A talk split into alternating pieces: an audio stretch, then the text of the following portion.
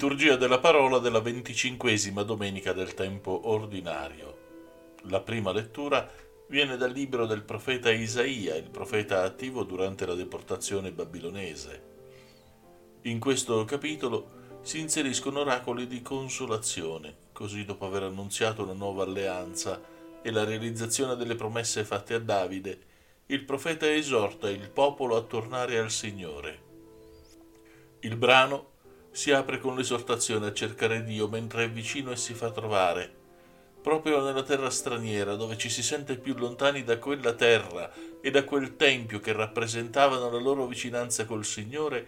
Il profeta annunzia che Dio è vicino, si fa trovare e incontrare. La salvezza, dunque, non è compromessa, benché il tempio sia stato ormai distrutto. L'alleanza, evidentemente, sopravvive. Il tempo dell'esilio, come quello del deserto, è un tempo utile per la conversione e il ravvedimento.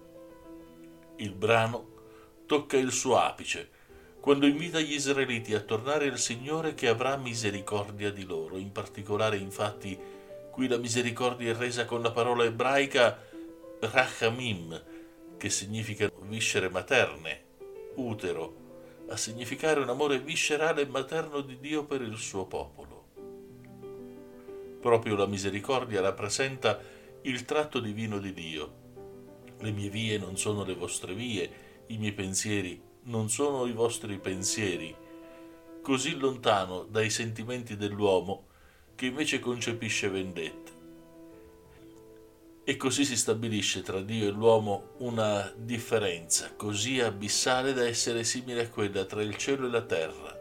E il brano prosegue con la riaffermazione dell'efficacia della parola di Dio che realizza ciò che promette. La seconda lettura è tratta dalla lettera di San Paolo Apostolo ai Filippesi. La lettera ai Filippesi è una delle lettere della prigionia. Paolo, in attesa di giudizio, rischia la condanna a morte. Nonostante questa condizione drammatica, egli esorta all'obbedienza e all'amore con speranza e gioia. In questo brano Paolo si dice combattuto sul cosa sia meglio, vivere o morire.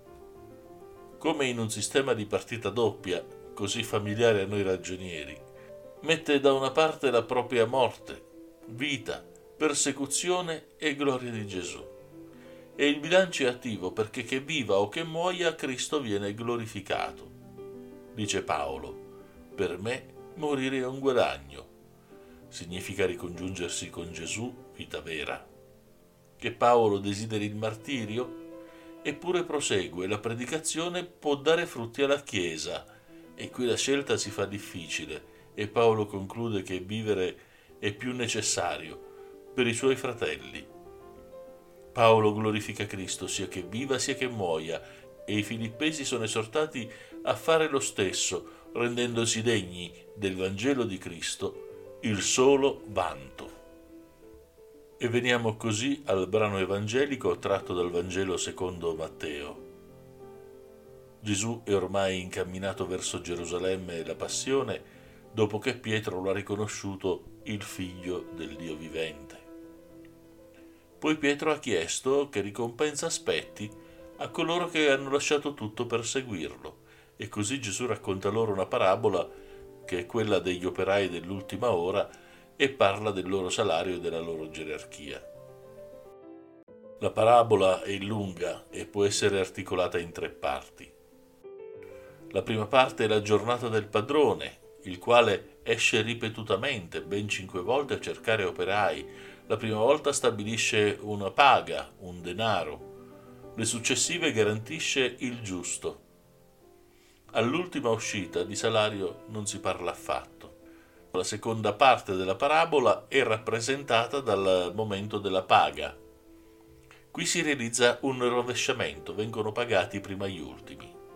Quelli che hanno lavorato di meno, quelli che hanno fatto un'ora sola di lavoro, di fatto costringendo coloro che erano lì dal mattino presto ad attendere ancora nonostante la loro stanchezza. Certo, qualche volta poteva capitare, ma la situazione è veramente eccezionale. E l'ultima parte di questo racconto è rappresentata dal parallelo di ultimi e primi. Venuti quelli dell'11ª ora, venuti i primi, i quali instaurano, scontenti come sono, un dialogo con il padrone del campo e con quest'ultimo che dice: non posso fare del mio ciò che voglio. Ecco, di fatto il padrone rivendica a sé la libertà di disporre del proprio come vuole. Un denaro non era solo la paga consueta, ma era anche il necessario per vivere. E la volontà del padrone della vigna è che ciascuno abbia il necessario per vivere, il pane quotidiano, indipendentemente dai propri meriti. Il problema nasce dal fatto che qualcuno si erga a giudicare, pretendendo che la giustizia del Signore segua i criteri umani. Alcuni elementi colpiscono in particolare e portano a comprendere che non di equità sociale o di diritti sindacali vuol parlare l'Evangelista. Egli invece parla della giustizia di Dio, che è coniugata con la misericordia. Il padrone ha dato ai primi il giusto, sì, perché loro hanno ritenuto giusto il salario pattuito di un denaro al giorno. E dunque dov'è l'ingiustizia? L'ingiustizia è nello sguardo dei lavoratori, i quali, guardando e giudicando il padrone della messe, di fatto meritano quella così chiara risposta. Sei invidioso perché io sono buono? O più letteralmente, il tuo occhio è cattivo perché io sono buono? Certo, rimane sullo sfondo un fatto. Dov'erano quegli operai dell'ultima ora, quando il padrone è uscito 5 volte a cercare operai? A risentirci alla prossima settimana.